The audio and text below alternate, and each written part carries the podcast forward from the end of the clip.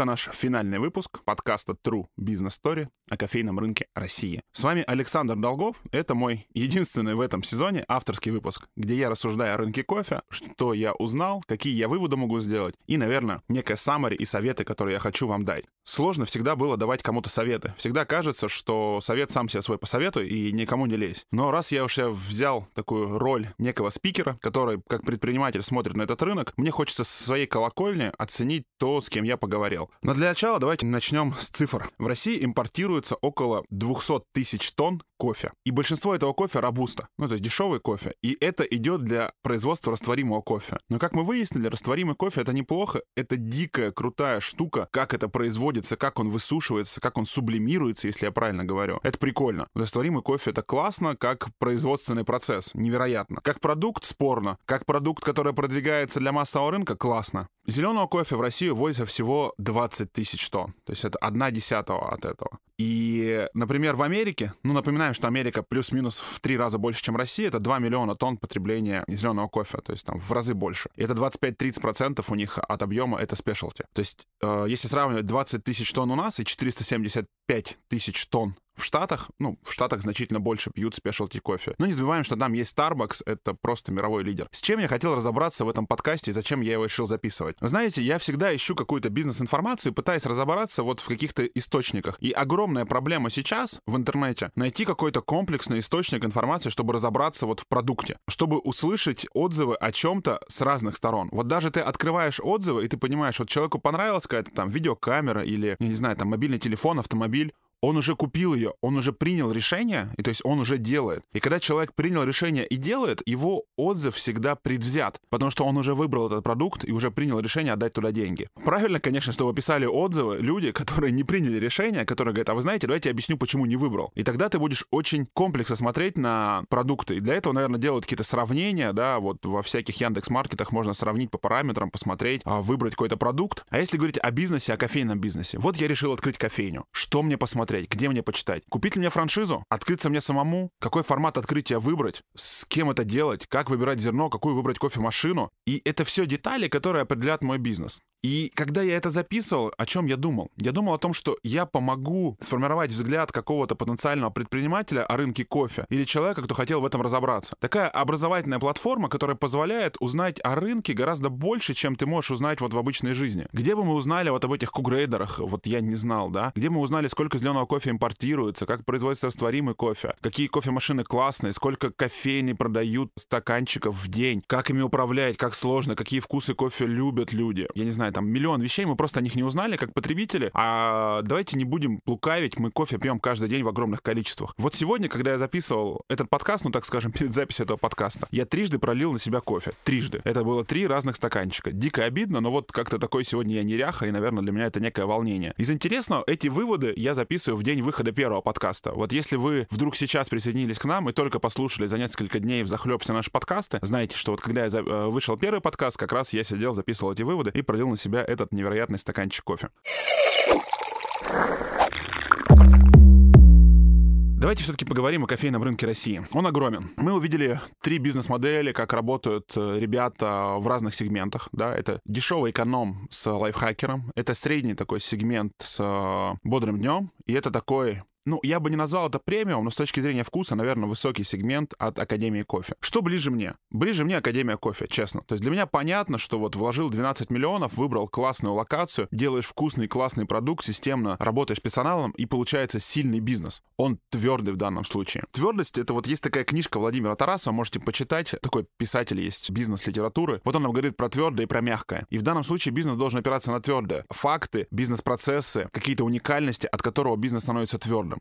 Я не верю, что арендованный квадратный метр в кофейне, кофе с собой, где ты платишь 100 рублей за чашку такого не самого топового вкуса, это твердый бизнес, да? Тебя могут выгнать, тебя могут там вандалы что-то сделать. Как вендинговый бизнес, что вот я купил кофе, пошел попил и, ну, да пофигу какой пить, черный с сахаром. Наверное, нормально. С точки зрения вкуса, я все-таки считаю, что любой общепит — это про вкус. Должно быть вкусно. И вот если вкусно, это имеет право на жизнь. Об этом же хотела поговорить Дода и Drinkit. Они, кстати, публикуют отчетность, у них э, скоро открывается открывается вторая кофейня, может быть, к записи этого финала она уже откроется, нужно будет смотреть ее результаты. Оценивать результаты э, бизнеса именно вот в том торговом центре, где она находится, по-моему, Омега Плаза, да, не выросли у них так выручки, да, это все еще около 30-40 тысяч рублей в день. Неплохо, но для тех инвестиций, которые они сделали, маловато. Тот же хайповый проект Donor 42 сейчас показывает выручки больше 100 тысяч рублей в день. Ну, то есть и понятно, что на 100 тысяч рублей в день ты вероятность твоя заработать побольше.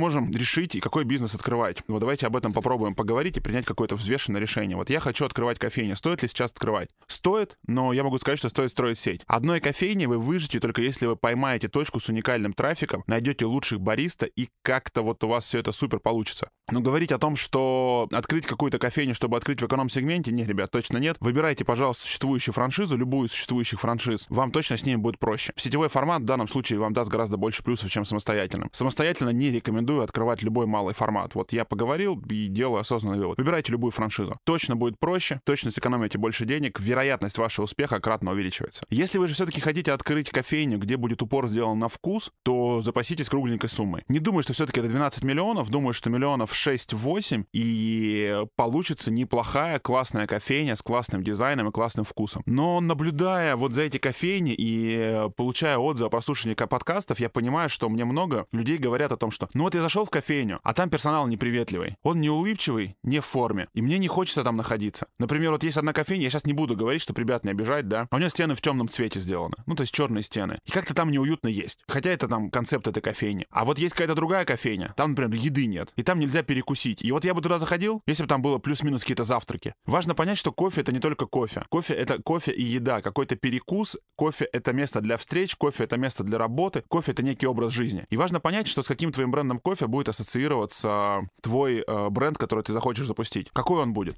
Простой, сложный или какой? Тут совсем непонятно. Что важно? Самое важное, наверное, рассказала гостья первого выпуска, Татьяна. Она сказала, что чисто должно быть так, как будто генеральная уборка здесь всегда. В кофейне должно быть чисто. И чистота определяет вкус. Второе, что она сказала, что должно быть вкусненько. Третье, это персонал должен быть улыбчивый. Не думаю, что какой-то формат невероятно вы будете запускать, и вот эти факты вы их не возьмете. Улыбчивый, классный, доброжелательный персонал, вкусненькая кофе, чистота. Плюс для настроения, наверное, это какой-то интерьер светлый и какая-то классная музыка динамичная, которая позволит туда заходить. Но, опять же, можем говорить до бесконечности о том, что какая должна быть кухня и так далее, и так далее. Как выбрать зерно? Вот я могу сказать, что вывод точно стоит подегустировать, попробовать, парить на кофемашинах, и где-то вот в 1000-1200 рублей, мне кажется, получите прекрасный килограмм спешлти кофе, на котором будете варить, и 10-15, ну там 10-15-20 грамм на один стакан, это в себестоимости, ну вот грубо мы считаем, да, это 15-20 рублей кофе на одну чашку. В принципе, нормально. Кофейный аппарат, честно, мне никто не продал для Марзоку. Вот с кем я не общался, не топовая машина нового Симонеля. Какая-то история, знаете, вот больше про понты. Мне это напоминает история про Геленваген. Вот мужики берут гелик.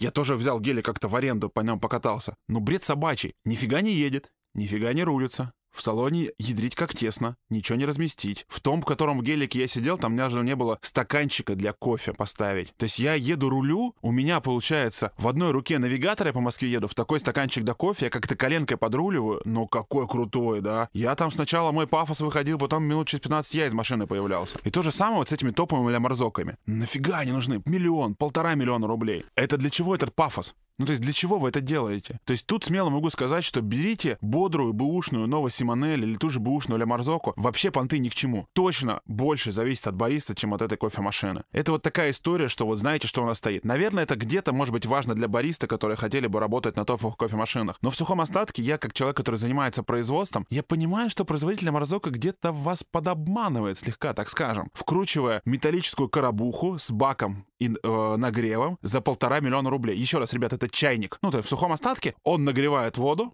там есть чайник и помпа. Там два устройства. То есть зайдите в магазин и посмотрите, сколько стоит насос, сколько стоит чайник. Они не стоят в сумме полтора миллиона рублей. Какие бы промышленные они не были, какие невероятные бы они не были. Поэтому вот все, что я хотел разобраться в кофемашинах, не продали. Верю, что там гигантские наценки. Верю, что производители кофемашин зарабатывают много. Верю, что вот в это производство пока не пришли, наверное, такие массовые сегменты. И, наверное, там еще будет цена снижаться, снижаться, снижаться. Давайте посмотрим на рынок кофе в капсулах. Что произошло? Собрали капсулу из кофе, И эта капсульная кофемашина стоит копейки. А кофейный вкус уже не настолько хуже. Он все равно кофейный, он все равно классный. Поэтому здесь, ну, очень сомнительно. Ищите БУ кофемашины, вот два, наверное, бренда. Ну, наверное, я бы все сказал, один бренд Новосимонели. Все-таки там есть поинтереснее варианты, подоступнее в цене и по вкусу. Но очень спорно будет, что вы не сможете приготовить классный напиток. Точно сможете с высокой вероятностью, если взять зерно и на правильно настроить. Вот кофемолку мы, наверное, взял подороже. Все-таки от помола зерна, как мы выяснили, а то, как он спрессуется, вкус будет зависеть сильнее, да, чтобы не было комочков, чтобы был ровный слой. А дальше вот под хорошим давлением эта кофемашина подаст. Но, с другой стороны, если у вас будет высокая проходимость, то надо будет классную машину. Вот тут э, вопрос такой. Наверное, правильно брать классную кофемашину, когда уже есть высокая проходимость. Баланс, конечно, хороший, надо подумать. Можно, в принципе, брать в аренду. И я уверен, что на самом деле этот хайп на кофейне, он говорит о том, что очень много кофемашин будет вылетать в рынок от тех, у кого не получилось. Понаблюдайте за этим. Про обжарку. Есть много обжарщиков. Конечно, получается, что вот есть два, о которых ребята упоминали. Это Тести и Ков. Они жарят неплохой, как выражался Евгений Михенко, кофеек. Не как-то не ложится, конечно, это слово а, от Евгения кофеек, но жарят, как говорится, неплохой. Стоит с ними поговорить и, наверное, подобрать какой-то купаж под себя, вот как-то сделать это кофейно. И хотя вот у меня в офисе работает парень, его зовут Иван, он очень долго продавал какие-то полуавтоматические кофемашины в офисе. И он фанат Италии. Это Или, это Лаваца, вот говорит, у них вот зерно просто божественное. Ему вкуснее вкуснее оно. И тут важно понимать, что будет вкуснее. Но мы с вами же прекрасно понимаем, если мы продаем много рафа, продаем много напитков сладких, то там этого вкусного кофейного зерна, оно будет вкус снижаться. Гораздо будет важнее вкус э, напитков. Именно вкус того, что вы туда добавите в виде сиропов или вот рецептур, которые приготовите. И вот тут надо внимательно подумать, что будете делать. Вот тут я считаю, правильная позиция, искренне считаю, это крафтовое приготовление всех сиропов. Меня не впечатляет сиропы манин. На сиропах манин начинал работать и я в 2012 году. Ну, вкусненькие сиропчики но они тогда-то были по полторы тысячи рублей большая бутылка. И я уверен, что если взять и заварить своего вареница, знаете, вот я все детство пил. У меня не было, детство, но, но не самое богатое было. Если мама слушает, мам, я тебя люблю. Напиток э, основной мой был варенье, разбавленное водой. То есть это вот ты пьешь такой морсик, мы это называли, и все. Повезет, если купили минералку и минералкой разбавили. Все, считай, газяву попил. Вот, круто. То есть даже Юпи это было целое событие, да, то есть мы его били, нифига не выдерживали цептуру, заваривали по три раза, я не знаю, как чайный пакетик, но все, что можно, вылизывали. А мой основной напиток был морс. Из варенья, варенье, соответственно, мы готовили из ягод, которые мы сами собирали, это вишня, это черная смородина, красная смородина, и вот его пили. Так вот, попробуйте варить свои сиропы. Мне кажется, вот со своими сиропами, своими рецептурами, то, зачем будет приходить. То есть все-таки должен быть фирменный напиток. Какой-то подбор ингредиентов, которые берут фирменный. Я думаю, что доля вот этих фирменных напитков будет выше. Уверен, что доля черного кофе вырастет заваркой. Но когда я беру черное кофе, мне важен как раз вот этот вкус. То есть я очень хочу почему-то орехи, цитрусы, что-то почувствовать в этом черном кофе. И я четко понимаю, как важно молоко. Мне совет всем кофейникам, перестаньте брать дерьмовое молоко, пожалуйста. Найдите каких-то нормальных коров, придумайте с этим историю какую-то, чтобы у вас прям вот молоко было молочное. Вообще молочный вкус не чувствуется. Вот. А я понимаю, почему. Я помню, я был предпринимателем, когда, когда у нас было кофейня. Я сейчас предпринимателем, именно кофейным предпринимателем. Мы брали молоко Мумуня из Казахстана. Тогда 2 литра молока стоило 52 рубля. 2 литра молока. И все равно молоко было основной в себестоимости кофейного напитка. Гораздо больше, чем кофе и стаканчик. Молоко — основная затратная часть. И здесь велик соблазн взять молоко подешевле. И вот, наверное, мне кажется, поле роста вкуса — это молоко. Это классное молоко, которое позволит определить крутой вкус.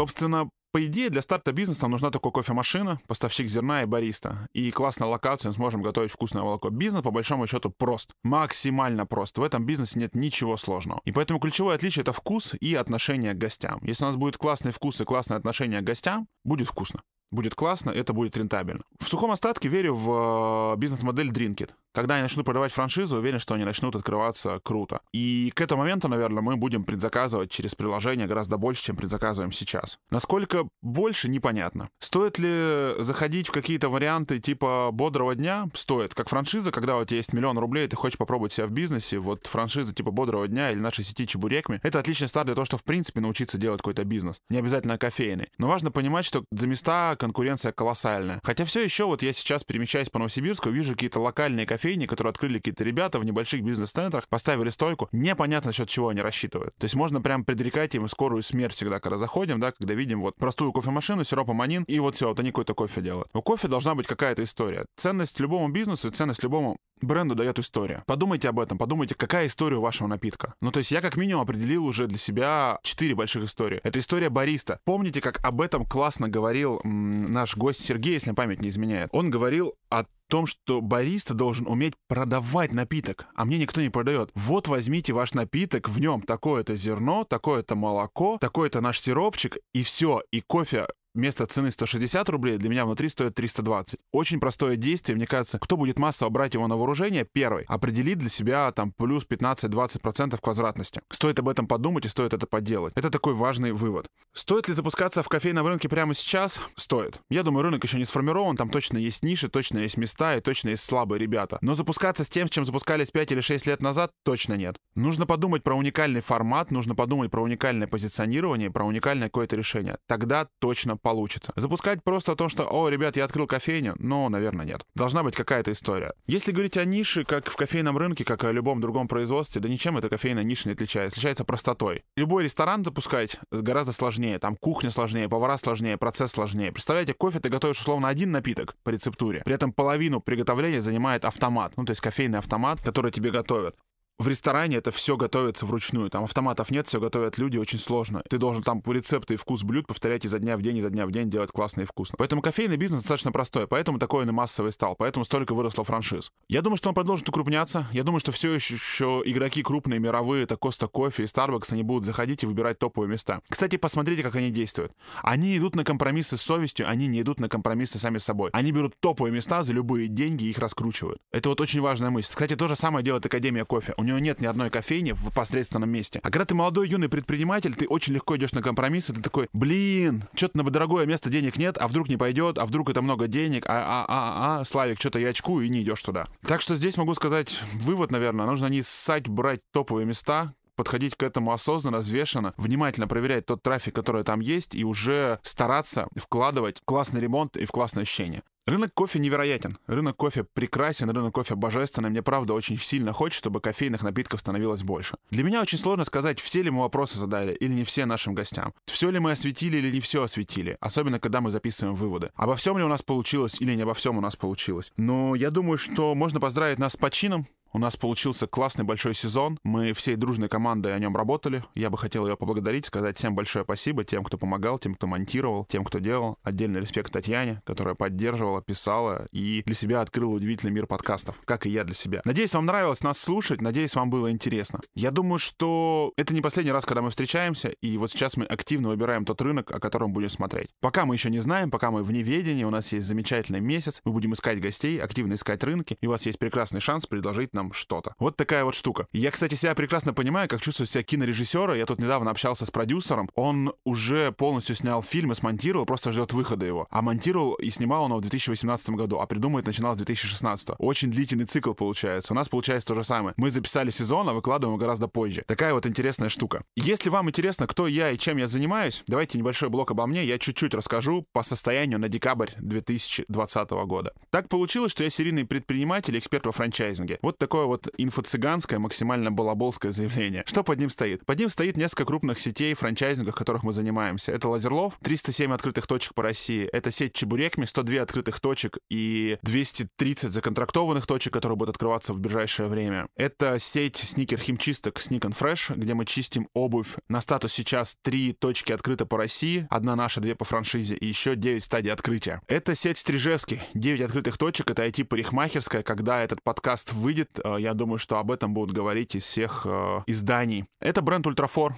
Это бренд бактерицидных циркуляторов, которые очищают воздух, которых установлены уже более чем в 15 тысяч мест заведений России и стран СНГ. Очень крутое устройство. В декабре у нас была большая рекламная кампания. Нас рекламировали звезды. Это Собчак, Уткин, Варламов, Тёма Лебедев. Это небольшое digital-агентство. Мы немного занимаемся маркетингом и консалтингом в сфере франчайзинга. У нас достаточно большие планы на собственный бизнес. Мы активно масштабируемся, глубоко разбираемся в бизнес-проектах. И вот этот true business story для меня история с возможностью поговорить с другими предпринимателями, с возможностью во что-то погрузиться и узнать. Ну и, разумеется, для меня коммерческая история. Надеюсь, через этот подкаст вы будете меня узнавать, через этот подкаст вы будете интересоваться моими франшизами, задавать мне вопросы, да и просто мы сможем пообщаться с вами. Я надеюсь, вам это понравилось. На связи был Александр Долгов, и это был первый сезон True Business Story о кофейном рынке России. Пока.